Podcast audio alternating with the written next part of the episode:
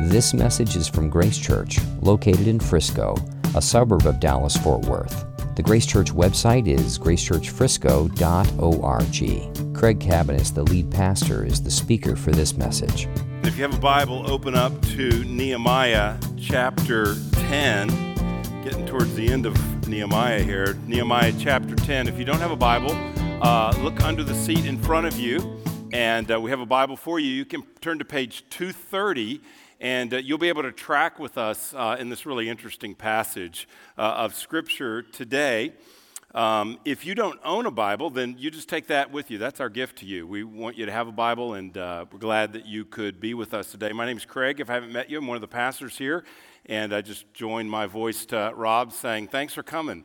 It's our joy to have you with us, and I, I hope this text will uh, be relevant for you today. Let me, let me tell you what's going on coming up to chapter 10. So, in case you haven't been here or we weren't in Nehemiah last week, we had a guest preacher, so it's been, uh, we've been out of it for a little bit, a couple weeks anyway. But what's happening is that at this, seat, this time in the book, uh, what we're reading about is how uh, God is renewing his people, he is restoring them.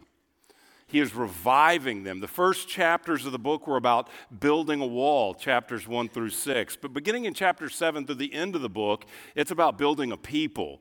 God built a wall so that the people, or led the people to build a wall to protect their city, Jerusalem, so the people could move back. But his ultimate intention was to build a people. And this is how it began. Back in chapter 8, the priest Ezra stood up and read the Bible. The people asked for him to read the Bible. They weren't, uh, some of them weren't that familiar, perhaps, with the text of the Bible. And Nehemiah got up and read for half a day.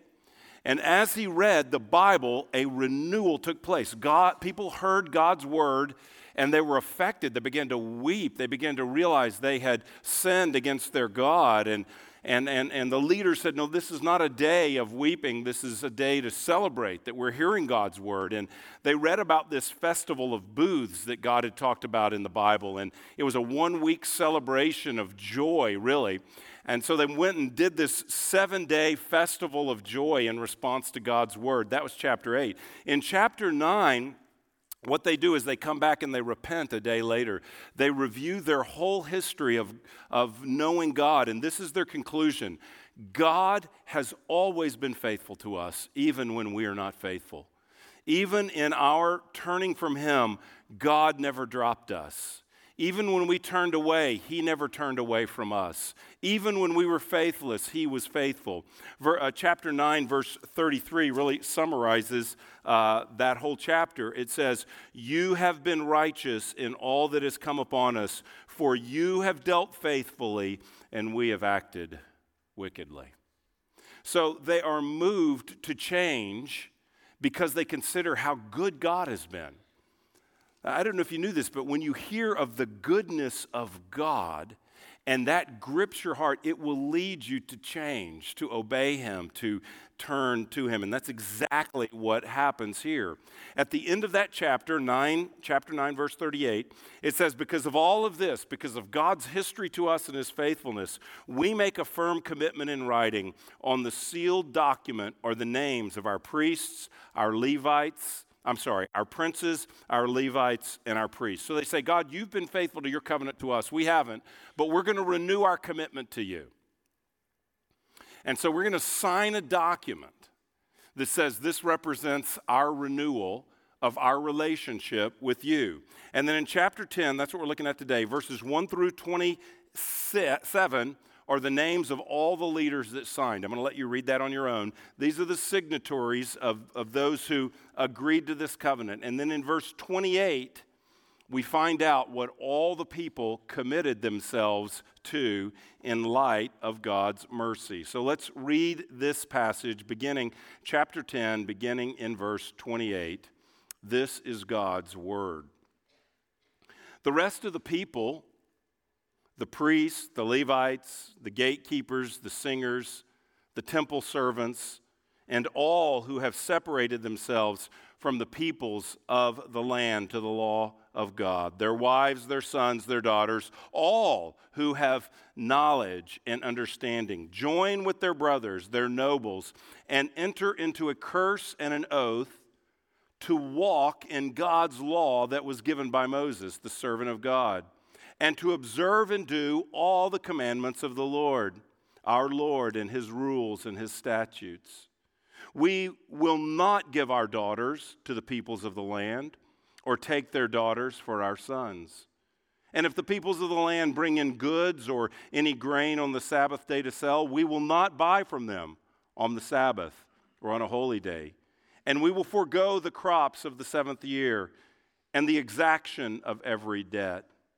We also take on ourselves the obligation to give yearly a third part of a shekel for the service of the house of our God, for the showbread, the regular grain offering, the regular burnt offering, the Sabbaths, the new moons, the appointed feast, the holy things, and the sin offerings to make atonement for Israel and for all the work of the house of our God. We, the priests, the Levites, and the people, have likewise cast lots for the wood offering to bring it into the house of our God, according to our fathers' houses, at times appointed year by year, to burn on the altar of the Lord our God, as it is written in the law. We obligate ourselves to bring the first fruits of our ground and the first fruits of all fruit of every tree year by year to the house of the Lord also, to bring to the house of our God, to the priests who minister in the house of our God, the firstborn of our sons and of our cattle, as it is written in the law, and the firstborn of our herds and of our flocks, and to bring the first of our dough and our contributions, the fruit of every tree, the wine and the oil, to the priests, to the chambers of the house of our God, and to bring to the Levites the tithes from our ground for it is the Levites who collect the tithes in all our towns where we labor. And the priest, the son of Aaron, shall be with the Levites when the Levites receive the tithes. And the Levites shall bring up the tithe to the tithes, a tithe of the tithes to the house of our God, to the chambers of the storehouse. For the people of Israel and the sons of Levi shall bring the contribution of grain, wine, and oil to the chambers, where the vessels of the sanctuary are as well as the priests who minister, and the gatekeepers and the singers. We will not neglect the house of our God. Let's pray. Father, we pray that even as we come under your word today, that, you, that uh, we would not neglect the house of our God, that we would, Lord, that we would be responsive to you, that you would build something for your glory among us as a people that you would build us as a people for your glory and that, uh, that we would be a light in the darkness to those around us. Spirit of God, come and bring this ancient text to our lives today. Bridge the centuries and show us the principles that, uh, that you call us to today. Lord, thank you that when we have been faithless, you are faithful. And that is our hope.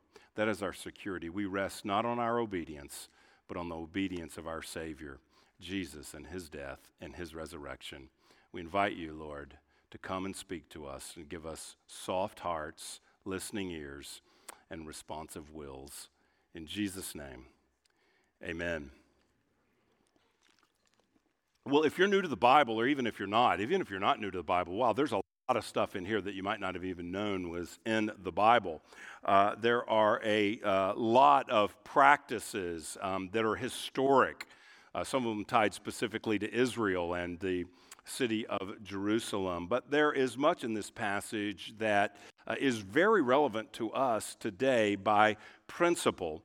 Uh, so while some of the specifics may change, the principle and this passage are relevant for us today. Here's the general idea based on all that God has done for them, what they are saying in this covenant, in this commitment, they are saying, all the people commit to obey all of God's law. All the people commit to obey all of God's law. So even though verses 1 through 27 are these certain people who are signing, the covenant, it represents everyone. Verse 28 the rest of the people So they're all committing to this together. Uh, verse 28 all who have separated themselves from the peoples uh, of the lands to the law our God.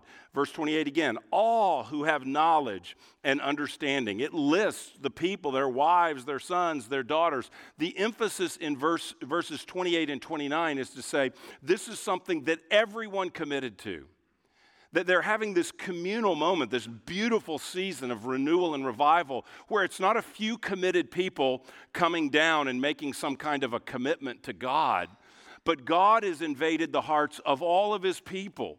And they stand as one person before him and they commit, Lord, we will obey all of your law. Look, at how they say it, verse 29, that they, they uh, make a commitment to walk in God's law that was given to Moses. And then they, they say it a different way to observe all the commandments of the Lord our Lord and his rules and his statutes. It's as if a light has come on for them. They have been wandering in the darkness and now they have heard God's word and they are saying, Lord, we must respond to you. We must respond to who you are. We must to respond to what you have done for us. And what they're really doing when all the people commit to obey all of God's law, what they are really doing is that they are committing to put God first in their lives. When they say we commit to obey your law, they say no longer will we determine our own pathway. No longer will we define our own ethical practices. No longer will we just do what we want to do or what the nations around us are doing or what seems right in our own eyes, to borrow a phrase from the book of Judges. Rather, Lord, we will do what you want us to do. For you have always been faithful to us. Now, here's the thing that I want to point out that's so commitment, uh, that's so important. When they commit to put God first in their lives, it is not merely a vague, emotional, sentimental sort of response. This isn't the last night of camp where everybody's crying, even though they don't know why they're crying or whatever, standing around the fire. Uh, if you went to the same campsite did growing up, standing around the fire, crying, making a commitment that lasts about 20 minutes until we get into the bunks uh, that evening. Now, certainly many people are saved at camps. I'm all for that. Uh, and many people make deep commitments, but many don't. Many have an emotional experience that doesn't lead to commitment, and often that is because it never gets spelled out with specifics. General senses of I love God and want to serve Him, uh, they never last. It's when we drill down and say, This is what specific life change will look like in my life. If I repent, there will be specific changes in my patterns of life, in my decisions, and in my actions. Godliness works itself out in specifics. And so they commit to real specifics. And this isn't legalism. They're not committing to specifics so that God will have favor on them. They're not committing to specific actions of obedience in His Word so that somehow they will earn His blessing.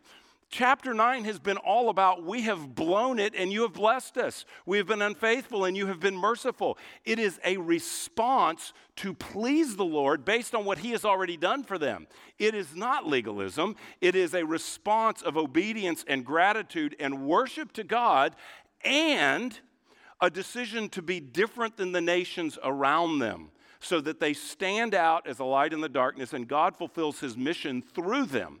So don't assume that specific commitments to specific actions are somehow legalistic. They could be, but not necessarily. It's the motive that matters, and their motive is to glorify the Lord. So they commit to putting God first because God has shown relentless love to them. They commit in three areas here, three broad areas. They commit to putting God first with their families. They commit to putting God first with their time. They commit to putting God first with their resources. And so we're going to look at each of those. First with their families, first with their time, first with their resources, first with their families. Or you could say, uh, they say, God, we could put you first in our marriages. Uh, but it has implications for the whole family, the decision that they make. Look at verse 30. We will not give our daughters to the peoples of the land, or take their daughters for our sons. Here's the commitment they're making we will not intermarry with foreigners. We will not intermarry with foreigners, those who surround us. Our sons and our daughters will only marry Jews.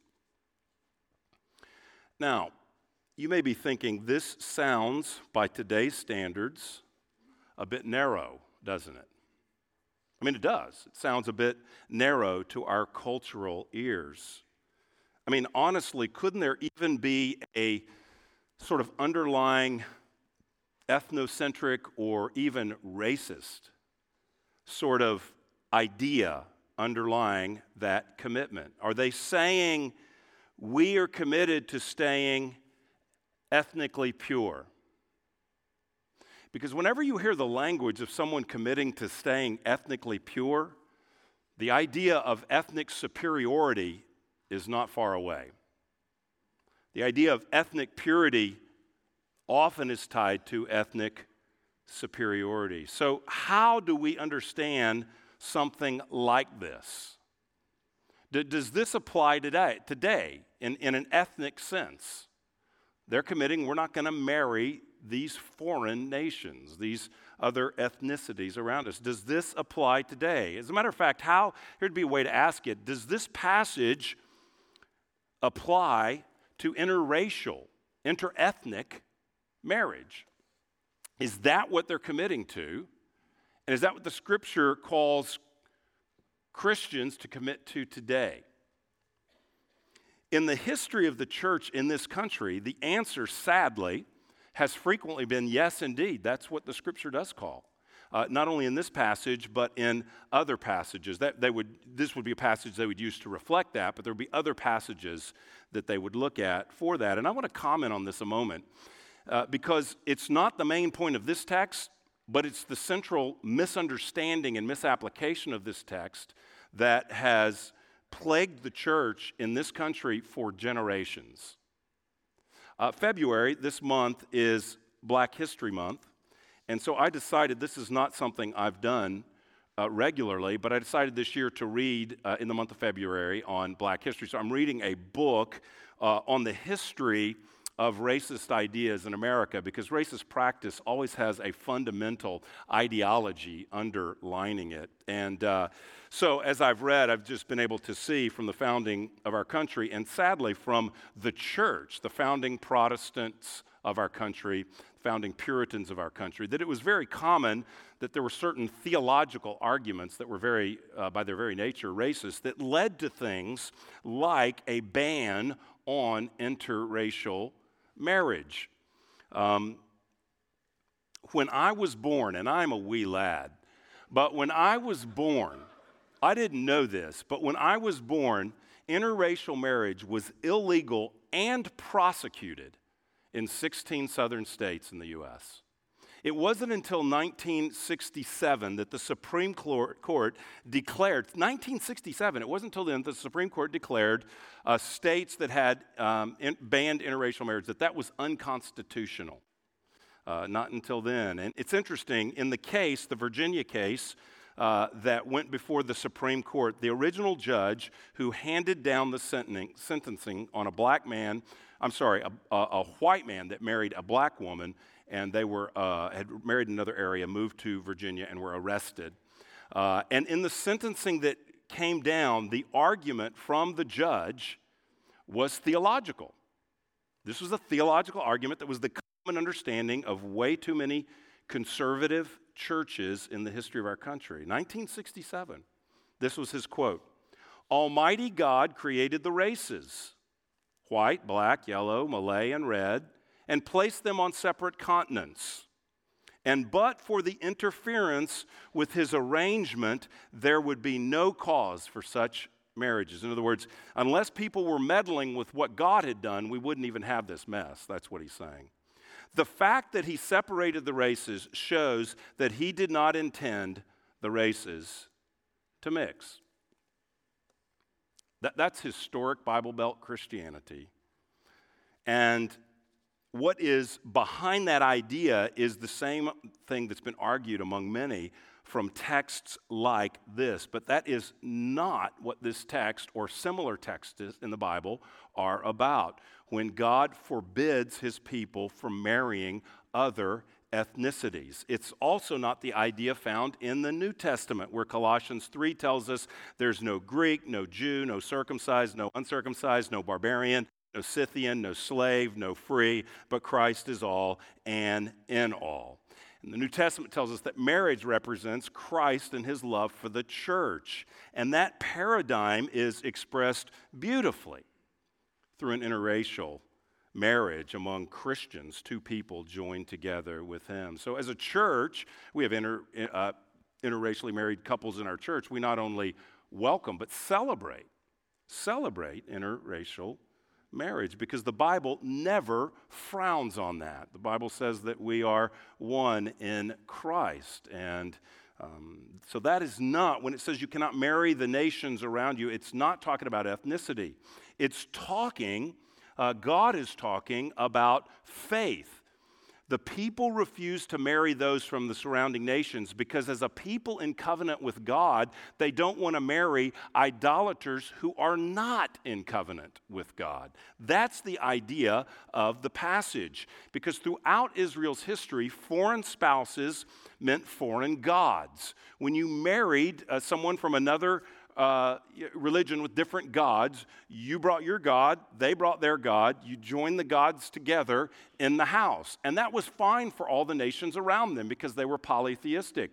But that was not okay for Israel because Israel said, uh, We have one God. That's Deuteronomy 6. Hear, O Israel, the Lord our God is one God. So you cannot believe in the one God and be in covenant with the God of the Bible, and then in turn have relationship in marriage, joining your life to someone who has many gods. Here's where we see the, the, the, the, ban on intermarriage is, is seen in Deuteronomy 7. This is the heart behind it. It's not color of skin or ethnicity. This is the idea behind it. Deuteronomy 7, verses 3 and 4. You shall not intermarry with them, giving your daughters to their sons or taking their daughters for your sons, for they would turn away your sons from following me to serve other gods. That's the idea. Then the anger of the Lord would be kindled against you, and he would destroy you quickly.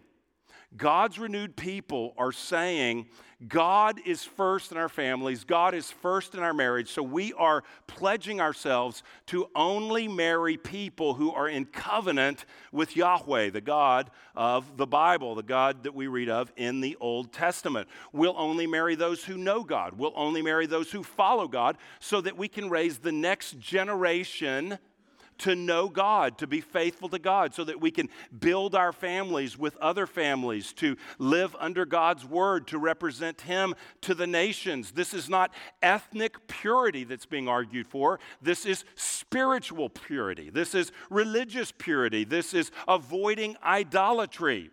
Because whenever Israel compromised and married people from the surrounding nations, what always happened was that they took other gods for themselves and their faith was compromised. We see this with, we see this all over the Bible, we, we're going to see this in chapter 13 of Nehemiah when they do it. We're going to see the problems that it causes. We think Solomon, who uh, Solomon was one who took on foreign wives. The message is same in the New Testament. The New Testament doesn't forbid marrying someone from a different country, someone from a different race, someone with a different language, someone with a different culture, someone with a different skin color, someone with a different. The, the New Testament does not forbid that. The New Testament forbids marrying someone who is not a Christian. Think, for instance, in 1 Corinthians 7, verses 39, verse 39. It says, A wife is bound to her husband as long as he lives. But if her husband dies, she is free to be married to whom she wishes only in the Lord. So if you're married, your spouse dies, you can marry anybody you want as long as they're a Christian. Now, I'm not saying it's wise to marry any Christian. There might be some questions to ask uh, about that person uh, besides are they a Christian? I mean, there may be other things uh, to ask about that in building a relationship that uh, is going to lead to marriage, but the limiter in the New Testament is faith in Christ. So there is a significant principle here for us to talk about. If you are single, and I don't take this for granted, I mean, I haven't taught on this much at all, but I'm not taking it for granted. If you are a single Christian, you're here as a single adult or a college student or a high school student, even a middle school student, you need to make a foundational commitment that the people here are making. I will only marry a Christian. I will only marry in the Lord. And if you commit to only marrying a Christian, which is the principle of this passage that transfers today, if you commit to only marrying a Christian, that means you've committed to only dating a Christian.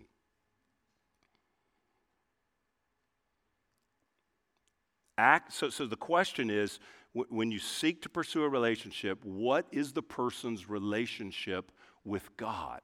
What is their relationship with Jesus Christ? Is it an authentic, sincere walk with Christ? If not, then I'm not going to pursue an intimate romantic relationship with that person. Friendship, sure, but a relationship that, that is romantic in nature that could lead to marriage. So, if I can make the point again, race is not a determining factor as to who you should date or marry.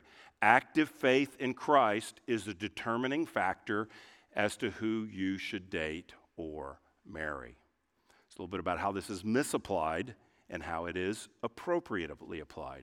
And if I can offer a word of testimony, I um, grew up in a family with a mixed marriage, not racially mixed, both my parents are white, but a spiritually mixed marriage. My dad was not a believer, my mom was a believer. And with no disrespect to my dad, my mom, from the youngest age, drilled into the kids marry a believer because she was in an unequally yoked marriage which presented tremendous difficulties and, and does, no matter how wonderful the unbeliever is. They may be wonderful. They, they may have more character than half the Christians in this room. They might be kinder.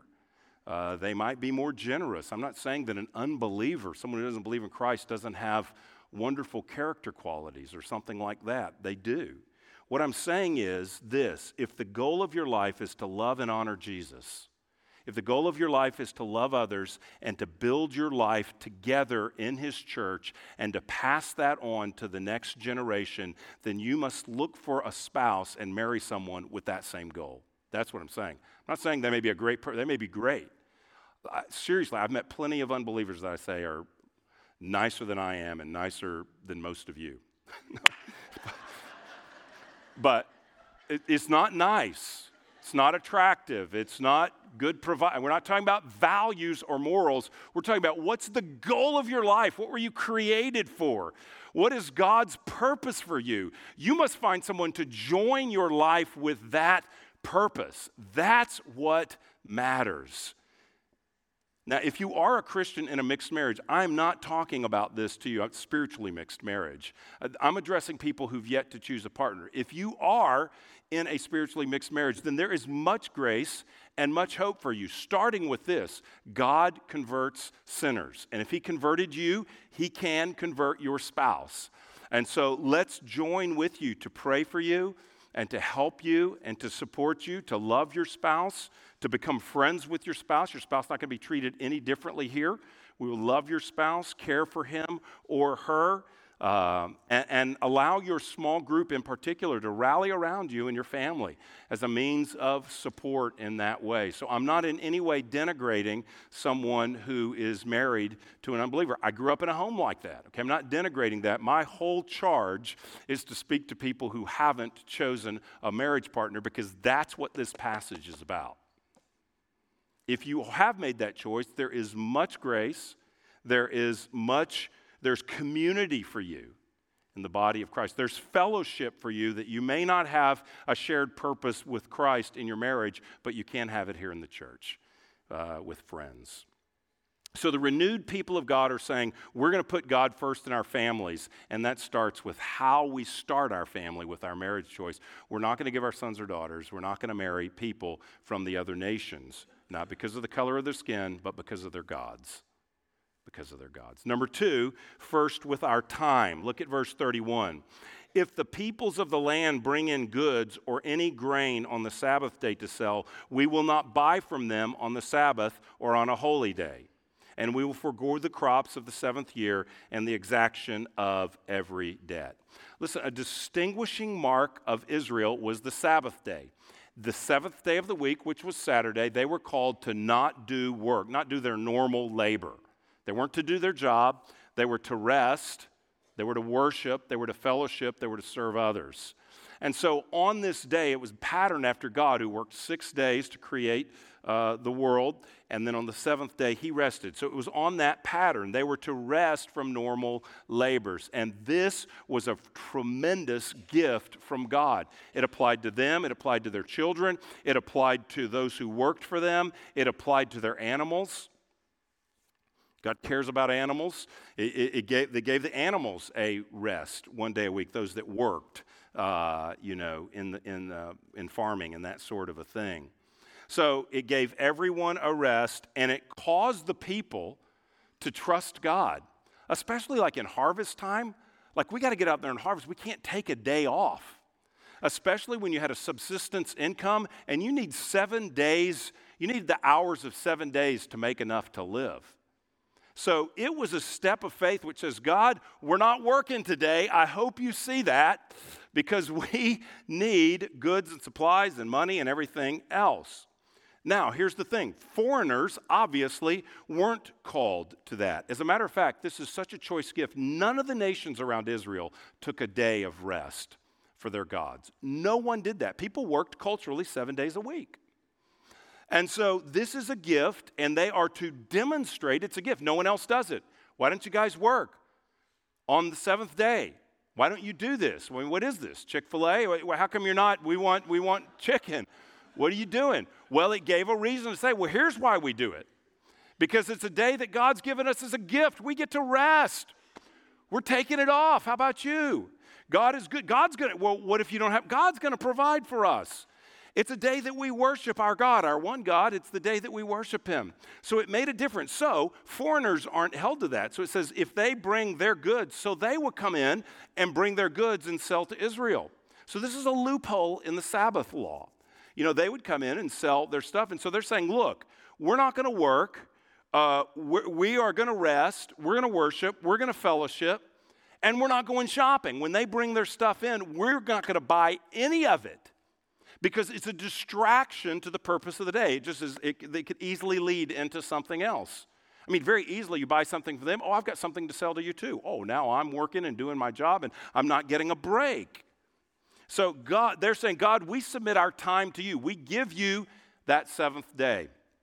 We give it to you in faith. It honors you and it's a witness to those around us. How does this apply to us? I tried to apply the marriage one. How does this apply to us today? Well, um, the New Testament doesn't enforce Sabbath law in the same way as the Old Testament, but the principle is still relevant. You must rest. God calls us all to rest one day in seven. God calls us all to uh, worship. Our bodies and minds need rest, our whole being needs worship of Him. Uh, we need to take time off from our work and set it aside to be in worship with God, which I don't need to convince you of that, you're here, uh, and to be in fellowship with family and friends and others. This is the way of putting Him first. And I love in the Christian tradition, we particularly put Him first because we don't gather on the seventh day, we gather on the first day. Sunday most people in our culture think of Monday as the first day of the week, but Sunday is the first day of the week. And we gather on Sunday because that was the day Christ resurrected. So here's what you're saying, whether you knew this or not. Here's what, well, here's what we want to be saying. You may be here for any number of reasons. Uh, maybe your parents drug you here or something, I don't know. But uh, whatever reason you're here, here's the reason we should be here. Because we're saying, God, I'm putting you first with my time. So, the first day of the week, the first morning of the week, I don't start with my activity. I don't start with my job. I don't start with my work. I start with worshiping you. You're first with my week. And guess what? I love this. The week starts with rest. That's the message of the Christian life. You're, you're not a Christian because of your works, you're a Christian because you gave up and you rest and say, I do nothing. You did it all to save me. Jesus' death, his burial, and his resurrection for my sins, that's how I'm forgiven. And Jesus' perfect life that's credited to me, that's how I'm made righteous or declared righteous before God. So, Lord, my relationship with you is not based on my works. My relationship with you is based on what you have done that I have received as a gift by faith. And when we worship on Sunday, it makes that very clear. We're here resting to start our week. We're not starting starting our week by showing up with a list of our good works of all that we've done this week, God, to impress you. We're starting the week off, and all we've done is show up, and you are glorious. It's a day of rest, it's a day of worship to put Him first. And so, application is there can be all kinds of applications for us here. You know, one is to prioritize gathering uh, weekly on the first day of the week with, with the church. If you're from another church, it's whatever church you're a part of, not this church, but wherever you are. God calls us together. It's a day to set aside rest so that we're not filling our minds with work. It's a day some, for some of us need to be wise and have a day of tech rest where we're not doing email and work texts and all that kind of stuff, but we're, we're, we're taking a break for the Lord. So you're first in our marriages, you're first in our time. So they haven't done those things. They've, mar- they've married foreigners, they've worked seven days a week and done whatever they want with their time. We're saying, Lord, it's different now. And lastly, you're first with our resources. You may have noticed in verse 32, we take an obligation to give yearly a third part of a shekel. You bring your shekel today? So uh, that's what, but actually, being first with resources starts before that. Look up at verse 31. We will forego the crops of the seventh year and the exaction of every debt.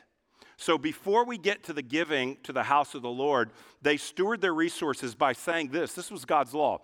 Every seventh year, you can't grow anything, you can't proactively work on your crops. Now, you talk about a step of faith.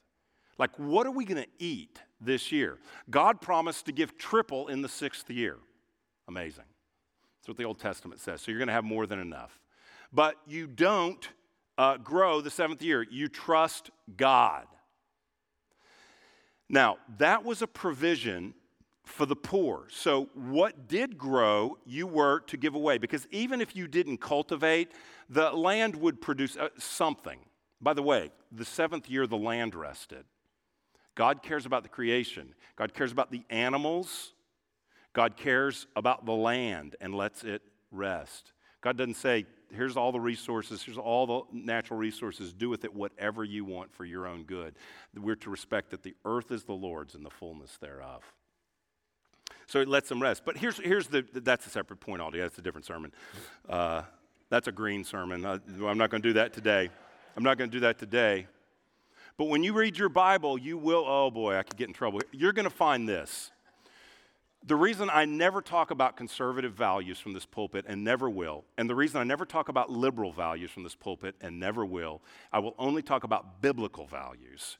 Because when you read your Bible, you will find modern day in our culture what's viewed as liberal and conservative. You will find both in the scripture. You will find conservative values in the scripture, you will find more progressive liberal values in the scripture, and you find both of those in this text.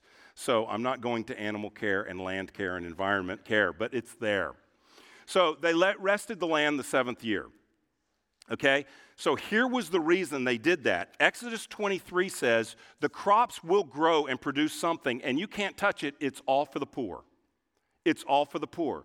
So in this nation state of Israel, which is a theocracy. It's both the church and state together. In this nation state, there was institutionalized means to care for the poor. And it was many ways, but one way was in the seventh year, you cannot grow your crop. It's for the poor. And scholars think that it was much later that this was synchronized, that the seventh years were synchronized. They, they thought usually it was out of sync.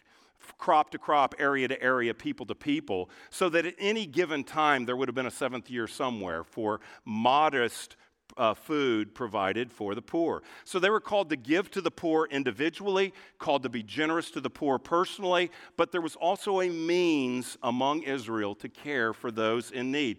That's also the point with the exaction of every debt. The exaction of every debt. That means we on the seventh year you were to forgive all debts. And debts in this day were not because someone wanted to go on a fancy vacation and put it on a credit card that they couldn't afford. It wasn't consumer debt. Debt here was because someone died and they couldn't take care of their land, because they got ill and couldn't grow a crop, because there was a famine. So people that were in debt were the poor who could not care for themselves. So it says every seventh year you release the debt of the poor because God was more concerned with the poor being cared for than he was with the creditor making money off the poor. So that was God's value for them.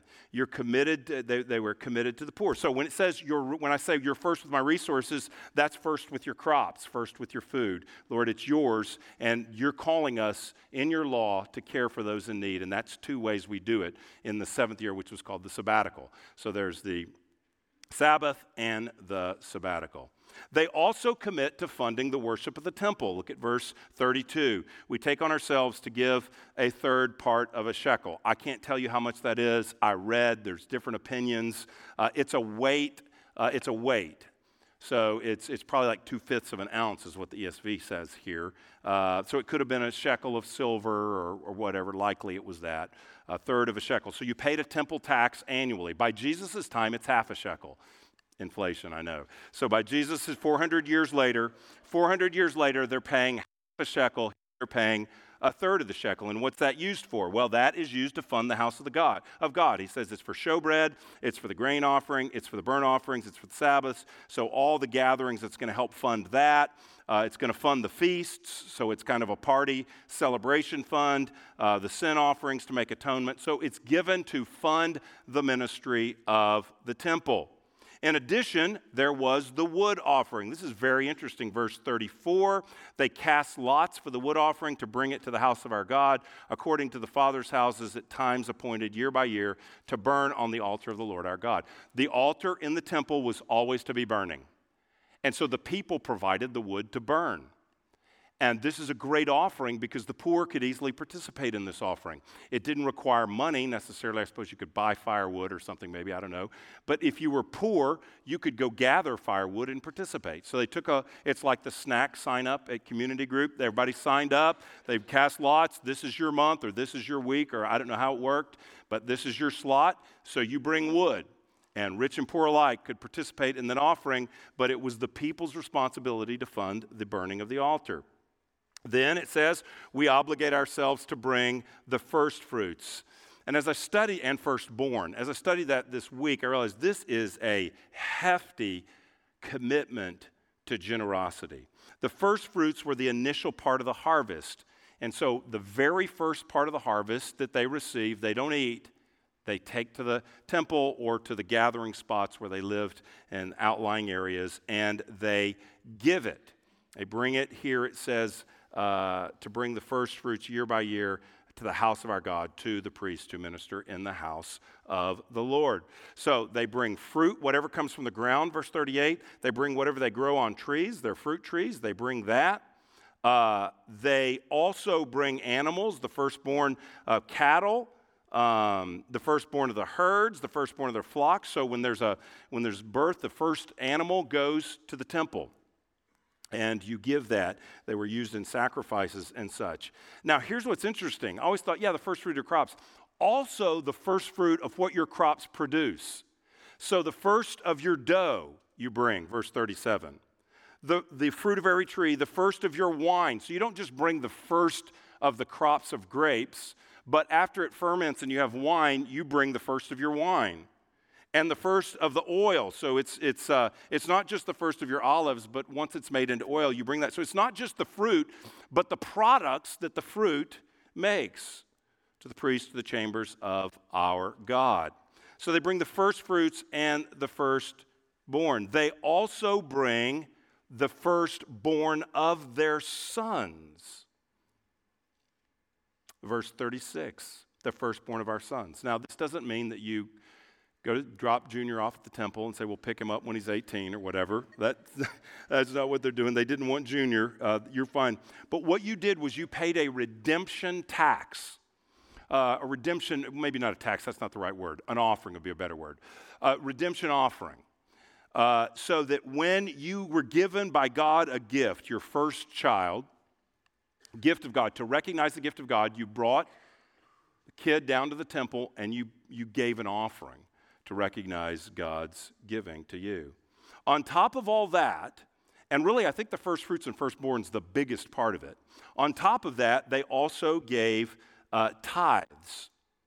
So it says, uh, let's see, I lost my place. Verse uh, 37 uh, bring to the Levites the tithes from our ground. It's very specific, it's limited and specific. Bring tithes from the ground, for it is the Levites who collect the tithes in all of our towns. And then the Levites collected all the tithes from the ground, and then they take a t- tenth of that. Tithe means 10%. They take 10% of that and they take it to the temple. Why is it just from the ground? Why don't they tithe off everything they make? Why don't they tithe off everything? Well, because it's a sign that God owned the ground. God gave them the land. So 10% of everything the land produced was given to him to recognize the fulfillment of the promise to Abraham that God had provided for his people. Now, how do we apply this section? So we got marriage, that was fairly easy. We've got uh, Sabbath day, that was somewhat easy. How do we apply this? This is more complex because we live in a very different world. But the principle of what's being communicated here is the same. They're, they're saying, God, because you have been merciful to us, we are going to commit ourselves to generous giving. And they spell it out super specifically. We're going to commit ourselves to generous giving. The last verse, 39, we will not neglect the house of our God. We are going to contribute to what you are doing in our community as the people of God. So, what does that look like for you and me who have no idea what a shekel is and wouldn't know can I carry that in my pocket or how do I bring my shekel? The church doesn't need you, Grace Church, the people of God, we don't need you to participate in a wood offering. We don't need wood, we're not burning anything. We are not collecting the first fruits of your dough and your wine and your oil, and we don't uh, need a tithe from your ground, which would mean most of you would never tithe because you don't grow anything. And those of you that do, those of you that produce 20 sorry tomatoes this spring, we don't want two of them. we don't want two of your tomatoes, okay? Don't be li- overly don't be overly literal with Old Testament application of the law. And by the way, the next baby dedication that we do, we're not collecting a thousand bucks a head for everybody that brings their firstborn. Though I'm sure some church fundraising person has thought of that. I'm sure someone has said, it's in the Bible, thousand bucks a head, that's how we're building a building. I think the principle is we're to prioritize our giving as Christians. We're saying, God, you come first in my finances, and I will not neglect the house of the Lord. What does that mean tangibly? In the New Testament, we're called to generous, regular, faithful giving as we determine in our hearts, is what 2 Corinthians 8 and 9 teaches we are to do it generously. What I appreciate about this passage is that it's very specific. And so I would encourage you to have a specific definition of generosity. Because vague notions of I'm giving by grace generously uh, often are not really generous. It's when I spell out, God, here's my commitment to you. Uh, which we've done that in like making a pledge for our building fund or something like that. You had to think and pray and spell it out. There's something very healthy when I've gone through that exercise because it's down in the specifics. So you need to determine what is specific. And while a tithe was very limited. It was only your ground, it wasn't everything you sold or made. Uh, and it was part of a much bigger system, which first fruits may have been more than tithes. Was there was taxes and all this kind of stuff, redemption fees for your kids, you get it, wood offerings. Well, it was a very big system. kind of at the heart of it that we find in other passages was the tithe. And while it's not a requirement in the New Testament to tithe, uh, 10% is not a New Testament requirement. Neither is it an irrelevant figure without biblical precedent. It certainly has precedent. So if you were wondering where should I start giving, how should I, what should my goal be? That is certainly a wise one, I think. It's a wise practice. Say, that's a goal for me, is 10%. Or maybe you already give that and you say, you know what? I want to be stretched in generosity and caring for the house of God. I also want to my time. That was that wood offering thing. That took time because there's not a lot of trees where they are. You had to go out and find it. So I want to give my time. I want to give my finances. I want to be generous. Um, that, that giving is sacrificial because of the grace of Christ to us. This looks very detailed and even a little bit daunting, but grace should always produce more than law. The grace of Christ. These people don't even know Jesus and they're making these commitments. These people don't even have an empty tomb to celebrate when they gather and they're making these commitments. And so we want to be moving in generosity. And uh, a tithe can be a, a place to hang, a place to connect, a place to be specific for you. Or maybe it's different, but how I would encourage you to have something specific that you are working towards uh, and that you are seeking to grow in. And I'm one of the same, seeking to grow in annually. And the, the funds were used in the same way. What are these funds used for? Well, it was used for the ministry of the temple, it was used to provide for the priests and the Levites, it was used to care for the poor.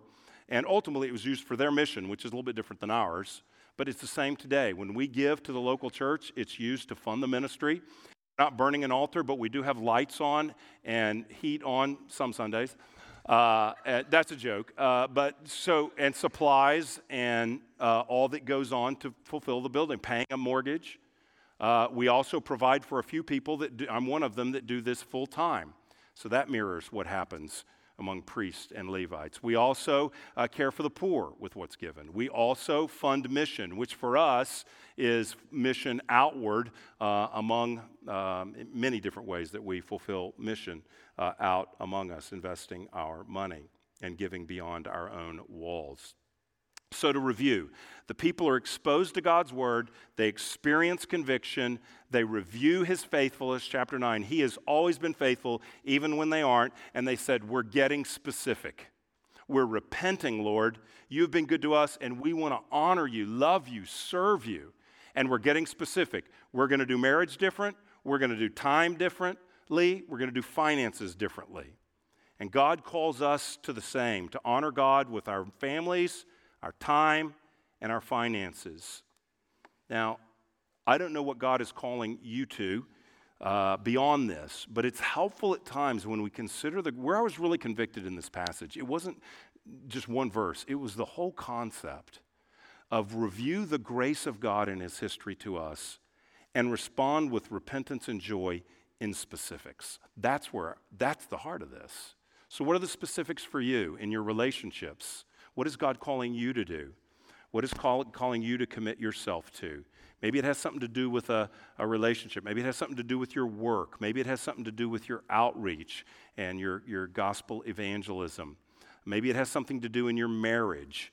Maybe it has something to do with your devotional life, reading the scripture or prayer and fasting, a tangible, specific commitment to the Lord. Maybe it has to do with serving. Maybe it has to do with giving or resting or parenting or relating. I, I don't know what God's calling you to. I'm offering you three here to think about that I think we should all respond to, but it may be something else that God's calling you to today. The mercy of God, the kindness of God leads us to repentance, and repentance is spelled out in specifics because we serve Jesus who is always faithful to us. Even when we're not faithful in these areas or other areas, we'll get a fresh start get a fresh start today. Even if you have not been faithful with your time, even if you've not been faithful with your finances, you can come and repent today, ask God's forgiveness, and you get a fresh start. That's the beauty of grace, asking Him to help you in specifics. Let's pray. You've been listening to a message from Grace Church. For more information, visit our website or write us at podcast at gracechurchfrisco.org.